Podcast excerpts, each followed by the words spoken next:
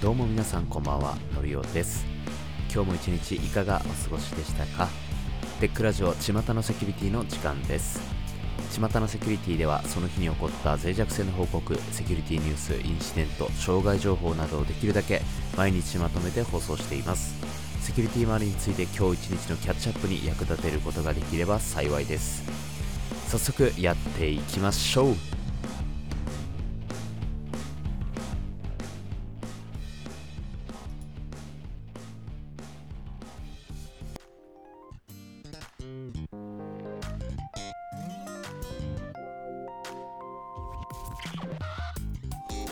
本日は3件ピックアップしています。Adobe Acrobat およびリーダーに脆弱性。Adobe の Acrobat および Acrobat リーダーにはアプリケーションのサービス停止、任意のコードの実行、権限昇格、メモリリークなどの脆弱性が存在します。現在悪用は確認されていないとのことですがアップデートしておきましょう。実際に権限昇格や、えー、任意のコードの実行があるので、まあ、早いとこアップデートしておくのがいいと思います。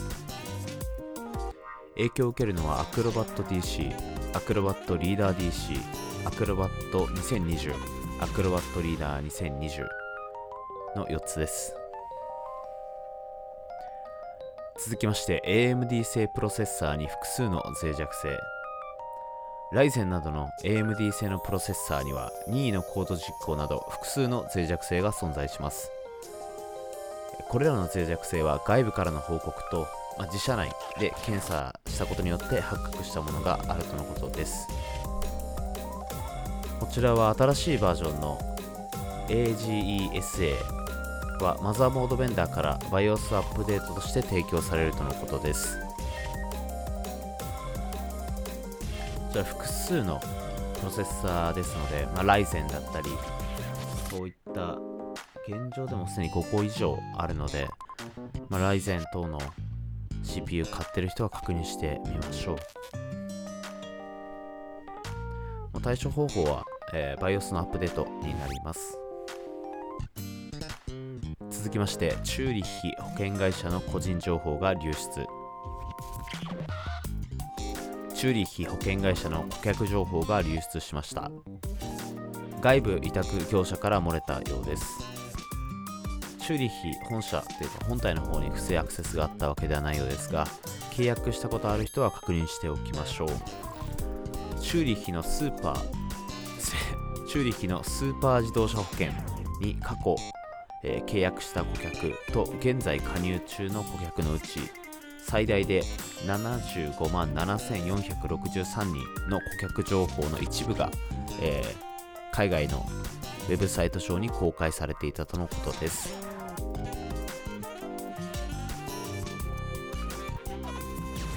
その外部委託業者から漏れてるっていうところからまあその全部じゃなくて一部だったんだろうなっていうところはあるけど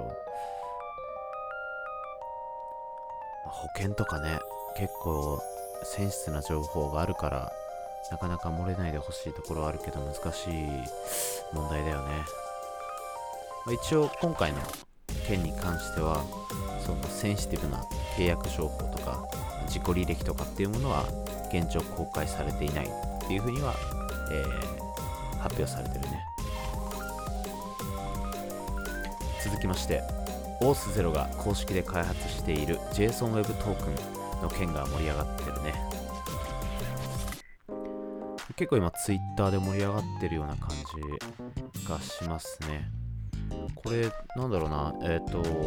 比較的読まれているのが IT メディアの記事だと思うんだよね。多分だけどね。あの、まあ、俺の観測してる範囲だと、まあ、IT メディアの記事。でここでは、まあ、OS0 製のライブラリーである JSONWeb トークンに RC の脆弱性があったよというふうに報告されてますね。でパオアルトネットワークスっていう会社が、まあ、その脆弱性を見つけて報告したというふうに言ってるんだよね。まあ、ツイッターは最近、まあ、そういう脆弱性あるとバッて盛り上がるところがあるんだけど、今回も盛況でね。でも、もともとこのオースゼロの、CV とか脆弱性については12月の段階でリリースを出してたんだよねだから、まあ、なんで盛り上がってるんだろうなっていうふうにちょっと思ったんだけど。で、まあ、ちょっと見てみるとめちゃめちゃ簡単に言うとパロアルタネットワークスが OS0 のライブラリに RCE 脆弱性発見おい !CVRCE おい。でまあ上がってたんだよね。でそしたらいやいやこれ脆弱性じゃないやんけおらっていう人たちが出てきたっていう感じかな。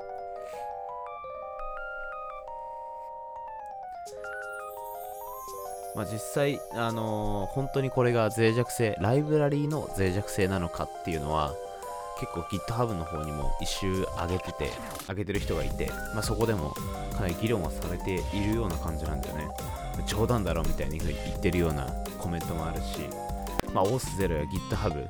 が脆弱性報告に対してちゃんと対応してないだろうみたいなことを言っている人もいたね。これはもしかしたらその今 RC ですごい危険で今すぐアップデートってなってるかもしれないけど、ま、CV 自体が取り消される可能性があるよね。ちょっと今後に注目かなっていうところだね。難しいね、セキュリティ周りはね。ちょっとあのぐさってきたのが、あの、セキュリティがファッションになってるっていうのをちらっと目にして、あぐさって刺さった。